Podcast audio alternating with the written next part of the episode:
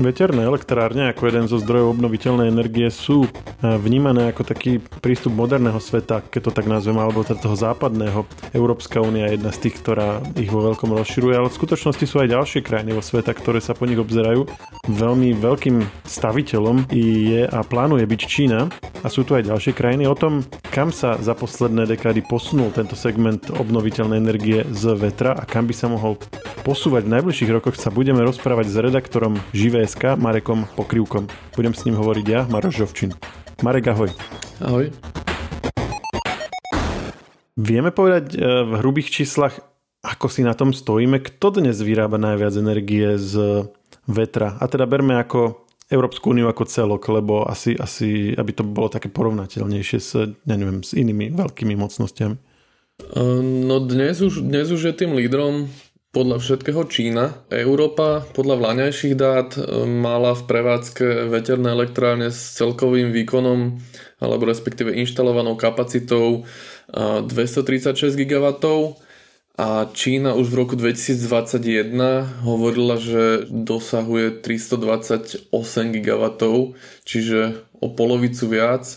Amerika, teda Spojené štáty americké boli v tom čase na nejakých 136, ale samozrejme celkom sa to momentálne rýchlo mení, e, vstupujú do prevádzky ďalšie a ďalšie farmy, takže e, dnes môže byť tá situácia mierne iná, ale teda všetko nasvedčuje tomu, že tá Čína už, už vlastne si vyrobila taký náskok, ktorí len tak ľahko nedobehnú ostatné regióny. Ale to hovoríme v hrubých číslach, hej, nie v prepočte na obyvateľa. Keďže Čína ako krajina asi má tu spotrebu o niečo väčšiu, nie? Keď, keď vlastne celú, celú svoju potrebu má pokryť, než napríklad USA alebo Európska únia. Čiže na obyvateľa stále môžeme byť, že trošku popredu. Áno, no, pravdepodobne v prepočte na obyvateľa E, bude tá Európska únia asi na to najlepšie. No ale aj tak je to trochu nečakané, nie? Lebo ono sa má za to, alebo dlho bol taký ten narratív, že Čína vlastne mm, je pozadu, čo sa týka tých ekologických tém a až tak veľmi nerieši, z čoho vyrába tú energiu, hlavne aby ju mala, aby nebola moc drahá. A ty mi teraz vlastne hovoríš, že v hrubých číslach už dnes najviac energie vyrábajú práve z vetra, ktorý je budeme sa o tom baviť aj o tom samotnom zdroji technológie, ale niektorí tí kritici tak aj trochu posmešne hovoria o tých veterných elektrárnach, že sú proste veľké, drahé a proste len sa tam tak točia, hej, že tej energie až tak veľa nevyrobia. Že to bol pre niektorých možno aj taký ten symbol, hej, toho až prílišného ekologického úsilia. A aj o tom k tomu sa dostaneme, ale teraz čisto len e, k tej Číne, že čo sa stalo? Prečo odrazuje Čína lídrom vo veternej energii? No tam prebehla v podstate v priebehu poslednej dekády taká zásadnejšia zmena toho smerovania. Dovtedy naozaj nebolo badať, že by, že by výrazne riešili to znečisťovanie, ale v mnohých mestách už vlastne začalo byť naozaj, že veľkú časť roka nedýchateľný vzduch. Tie smogové situácie tam boli, myslím si, že asi nikde na svete neboli také zlé ako práve tam.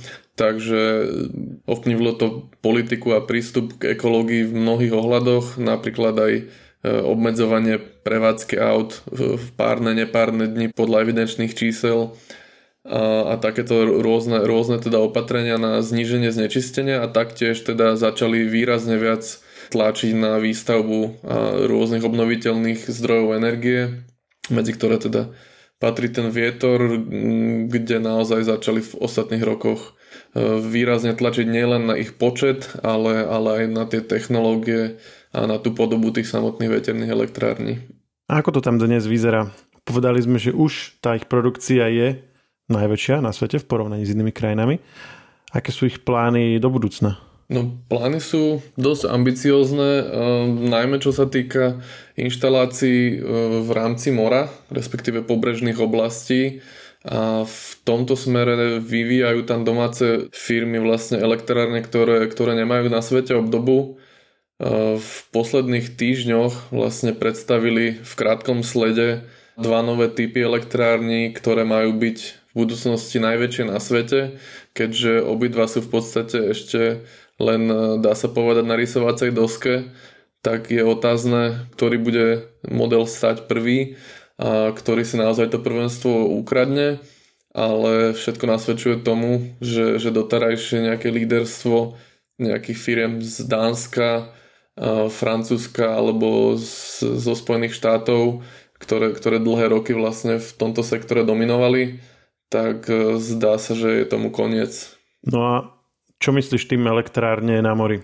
To sa bavíme o jednej tej vrtuli alebo o nejakom poli vrtul alebo jak to vlastne celé funguje. A čo teda, keď si povedal, že to je také ambiciozne, tak čo teda konkrétne chcú tam také ambiciozne postaviť, že to, že to ešte ostatní nemajú? No minimálne čo sa týka rozmerov a parametrov. Ten najnovší model, čo ohlasila spoločnosť Mingyang, tak on má priemer vrtule 280 metrov. To je takmer ako na výšku Eiffelova väža s tým, že teda tá vrtula je ešte umiestnená na veži, kde vlastne zatiaľ nie je jasné, aká bude tá samotná základňa vysoká. No ale musí byť, musí byť dosť nad, akože nebude sa dotýkať vody asi tým okrajom, nie, nie? čiže koľko sa 260? 280 metrov bude mať priemer. Čiže vrtula bude 140, dajme tomu, takže výška bude musieť byť od 200 hore. Asi, asi mm-hmm. výrazne viac ešte aj. Čiže budú to akože naozaj že gigantické stavby. Funkčná plocha tejto elektrárne je e, porovnateľná s deviatimi futbalovými ihriskami pre takú lepšiu predstavu. A to je jedna vrtula? Bude taká veľká? Alebo... Áno, to je jedna jediná vrtula. A bude ich tam viac? Uh, no to je zatiaľ prototyp, ktorý vlastne ešte neexistuje, ale štandardne nestávajú sa tieto, tieto vrtule vlastne po jednom. Uh, je to vždy súčasť nejakej farmy, bývajú 10, 15, 20, niekedy aj 50 kusov. Otázne je, aké budú náklady na toto. A toto bude rozmiestnené niekde na mori, hej? Áno. A to sa ako robí? Že sa niekde pri brehu, že sa to vlastne od dna stavia po hladinu a potom ešte nad hladinu, alebo to pláva na niečom? No sú obi, obidva spôsoby sa využívajú. E, niekde, sú, niekde sú naozaj že plávajúce tie vrtule, s tým, že teda je tam, je tam nejaký systém vyvažovania, aby, aby sa teda nekývala pri e, vplyvom vln, ale skôr väčšinou sa, sa inštalujú tie elektrárne v miestach, kde je nejaká relatívne plítka voda a robia sa tam klasické vlastne pevné základy. Uh-huh. A tieto veľké asi budú skôr pevné, nie? Vie sa to už? Áno, áno. Tie budú pevné. A čo Európa alebo prípadne USA či iné krajiny majú na toto vôbec nejakú odpoveď? Povedal si, že tie boli doteraz lídrom a teraz evidentne stáva sa ním Čína. Ale je to vôbec nejako reflektované, alebo v zásade sa to už berie, že tak uh, asi toto už nedáme? Zatiaľ nevnímam, že by, že by prijali tú hodenú rukavicu. Ako stále aktuálne prvenstvo vlastne patrí americkej spoločnosti General Electric, ktorá má certifikovaný jeden model s 220 metrovou turbínou certifikovaný na výkon 14,7 MW, čo je teda aktuálne oficiálne v prevádzke prvenstvo. Dánsky Vestas plánuje 236 metrovú turbínu, ktorá bude mať výkon 15 MW, ktoré akože možno na chvíľu preberie to prvenstvo, ale keď sa už Číňania obujú do týchto svojich pripravovaných modelov, tak zatiaľ to vyzerá, že nie je na to odpoveď od západných firiem. No ale 230 a 280, ok, je to viac, ale není to že rádovo viac. Že te, keď, keď ideme túto do Rakúska, tak to sú asi o niečo menšie, čo tam sa krútia. že keby sme videli vedľa nich tú 238 a 280, tak asi by boli také, že obidva sú obry oproti tomu. To je to, čo tu máme za hranicou v Rakúsku, tie vyzerali ako také šteniatka oproti tomu. a aké veľké sú tie zisky energie z týchto veľkých fariem. Ty si síce hovoril tie čísla, ale asi ťažko si to človek dá do perspektívy, že bavíme sa tu o akom výkone týchto elektrární v porovnaní s nejakými konvenčnými. Alebo dokonca vieme povedať, že, že ak, akú časť toho koláča by to mohlo do budúcna tvoriť, myslím spotreby tých jednotlivých krajín. Čo sa týka koláča, veľmi závisí podľa toho, od toho, že koľko ich bude, a, ale napríklad tento, ten 280 metrový e, model, ten najväčší, by pri priemernej rýchlosti vetra 8,5 metra za sekundu mal za rok vyrobiť 80 GWh a pokryť potrebu približne 96 tisíc ľudí. Čiže uh-huh. ak bude ich takých 10... Počkaj, jedna, jedna vrtula? Áno, jedna vrtula. Jedna vrtula, 96 tisíc. Akože celoročná prevádzka tej vrtule, celoročnú spotrebu toľkého počtu ľudí, hej? Čiže 10 takýchto veľkých vrtul by mal vlastne elektrínou zásobovať milión ľudí. Ha, a tak to je dosť celkom. Nie je to málo, ale zodpovedajú tomu aj tie rozmery. Takže keby ich bolo 50, tak e, Slovensko iné elektrárne nepotrebuje, hej? Ale vlastne ešte sú tam asi, že priemysel a takéto veci do toho zrejme nie sú započítané. Ale pre také bežné obyvateľstvo by v podstate, áno, 50 takýchto vrtul by to stačilo. Ale samozrejme e, závisí tam teda aj od tých poveternostných podmienok, musí tam byť nejaký stabilný vietor a teda toto sú elektrárne, ktoré sú vyslovene určené len na inštaláciu v mori, čiže my by sme sa k nim veľmi nedostali.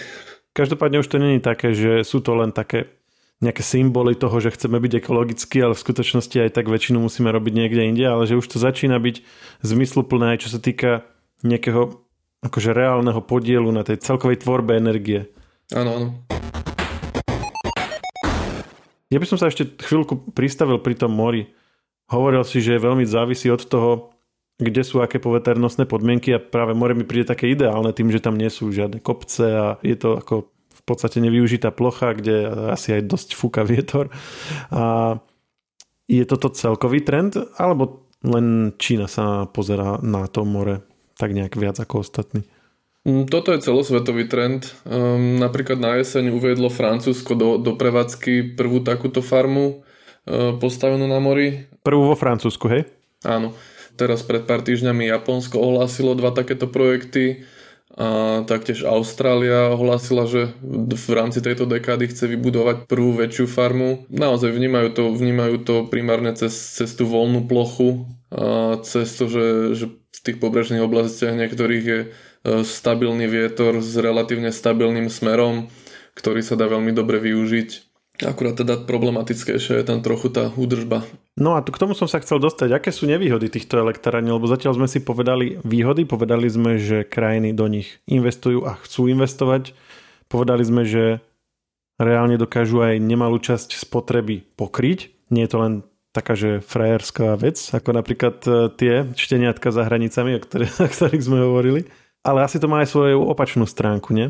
Čo sú také hlavné problémy veterných elektrární a ako sa plánujú do budúcna riešiť? Hlavné negatíva sú, sú v podstate tri. Prvá je cena výstavby, to sa týka najmä tých, tých na mori, pretože v rámci nejakých rozbúrenejších častí e, stavať základy e, vysokánskej veže nie je vôbec jednoduché a taktiež tá údržba, vlastne musia sa tam ľudia prepravovať medzi tými jednotlivými vrtulami na nejakých lodiach. Tá údržba prebieha vlastne, sú to výškové práce, čiže musia to byť špeciálne zaškolení ľudia, ktorí, ktorí takéto niečo zvládnu. Taktiež to trvá dlho, pretože naozaj sú obrovské tie vrtule a napríklad ošetriť povrch ochranou vrstvou, prípadne e, opraviť nejaké praskliny alebo, alebo nejaké takéto údržbárske veci, nie je to vôbec nejaká ľahká záležitosť.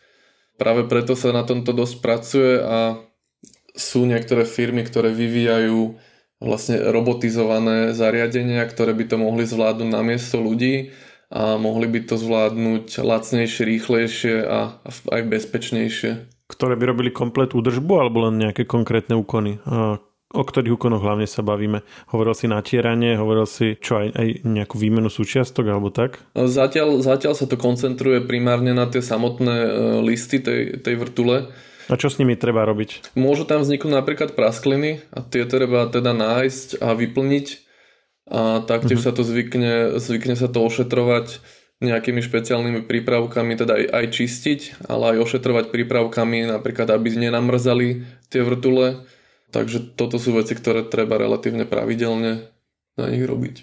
Čiže by to bolo úplne bez prítomnosti človeka, že ten by bol niekde na lodi alebo na pobreží a robot by sa priplával k tej vrtule, vyliezol na ňu, ošetril ju a išiel ďalej. Ten prototyp je zatiaľ taký teda, že, že ľudia by na lodi prišli k základni a odtiaľ by sa už robot vyšplhal hore a postaral sa o všetko ostatné. Aha, čiže bolo by treba prísť priamo k tým vežiam, len by nebolo treba na ne loziť. Áno, ale pravdepodobne ako ďalší stupeň bude nejaká ešte väčšia automatizácia. Stále je to vo vývoji a testuje sa to. Um, jedna zaujímavosť, čo sa týka mm, elektrárne postavených na mori, tak sú je vlastne vyvíjane robotizované lode, ktoré skúmajú stav podložia a teda stav tej základne, pretože tým, že ju vlastne obmýva stále, stále voda, tak tam tiež môže dojsť k nejakej degradácii, môže napríklad tie betónové základy sa môžu začať rozpadávať teoreticky, čo by bolo samozrejme veľmi nebezpečné, takže, takže sú aj robotizované lode, ktoré dokážu pomocou senzorov skúmať stav toho základne. Takže problémami je finančná náročnosť výstavby, hlavne na mori, ale to je teda niečo, s čím sa musí počítať a následne sa to potom nejak asi kompenzuje to produkciou a tak. Údržba, tam sa pozerá na roboty. A tretí problém je čo? Recyklácia. Recyklácia čoho? Veď to tam len stojí a točí sa. Primárne tie listy vrtul. Oni majú nejakú životnosť, po ktorej sa zvyknú vyradzovať a doteraz vlastne vždy končili na skládkach, pretože sú zostavené z takých kompozitov, ktoré nebolo jednoduché nejako rozložiť a, spätne zužitkovať. Mhm, čiže to má to z nejakého špeciálneho materiálu, tá vrtula? sú to kompozity, ako viacero rôznych materiálov je tam, je tam spojených do seba. Prečo je to také špeciálne? To musí to byť ľahké, alebo v čom je ten fígel? Áno, musí to byť čo najľahšie, veľké, ale zároveň pevné, okay. pretože tie konštrukcie sú, sú obrovské, čiže no, musia byť tie listy ľahké, pevné, a odolné napríklad voči, voči kolisajúcim teplotám. A taktiež musí, musí byť tá vrtula skonštruovaná tak, aby sa napríklad vplyvom silného vetra nejako neohýbali tie listy, pretože by strácali svoju funkčnosť. Takže sú na to používané špeciálne kompozity, ktoré ale potom teda štandardne skončili zahrabané niekde, niekde na skladke. A teraz sa rieši, že, že čo s tým. Siemens Gamesa napríklad predstavila v Lani v Nemecku, spustili prvú, prvú vrtulu, ktorá mala špeciálne skonštruované listy tak, aby, aby vlastne po ich vyradení sa dali relatívne jednoducho, jednoducho tie, tie materiály od seba oddeliť a následne spracovať na výrobu nejakých, nejakých sekundárnych produktov. Ale taktiež sa, sa rieši napríklad, že sa, že sa ten materiál rozseká a použije ako výplň do cementu alebo, alebo do betónu ako taký výplňový materiál, lebo výroba cementu patrí medzi veci, ktoré výrazne sa prispievajú k produkcii oxidu uhličitého a tým, že časť toho cementu alebo betónu sa nahradí takýmto materiálom, tak sa vlastne tá celková produkcia dá znížiť. Kto by povedal, že s veternými elektrárňami sú až takéto veľké plány. Ja ti ďakujem, že si nám to priblížil a počujeme sa zase niekedy na budúce. Ja ďakujem, ahoj. Nedávno sme sa v podcaste Share Talks rozprávali o novej časti seriálu The Last of Us na motíve známej počítačovej hry. Ak vás zaujíma, čo si o tejto časti myslíme, aké v nás zanechala dojmy a čo hovoríme aj na ďalšie lifestyleové témy, vypočujte si podcast Share Talks, ktorý je súčasťou technologického podcastu Share. Nájdete nás na ktorejkoľvek podcastovej platforme, na Spotify či ponovom aj na YouTube. Ak nám chcete niečo odkázať, napíšte nám na podcasty zavinačžive.sk.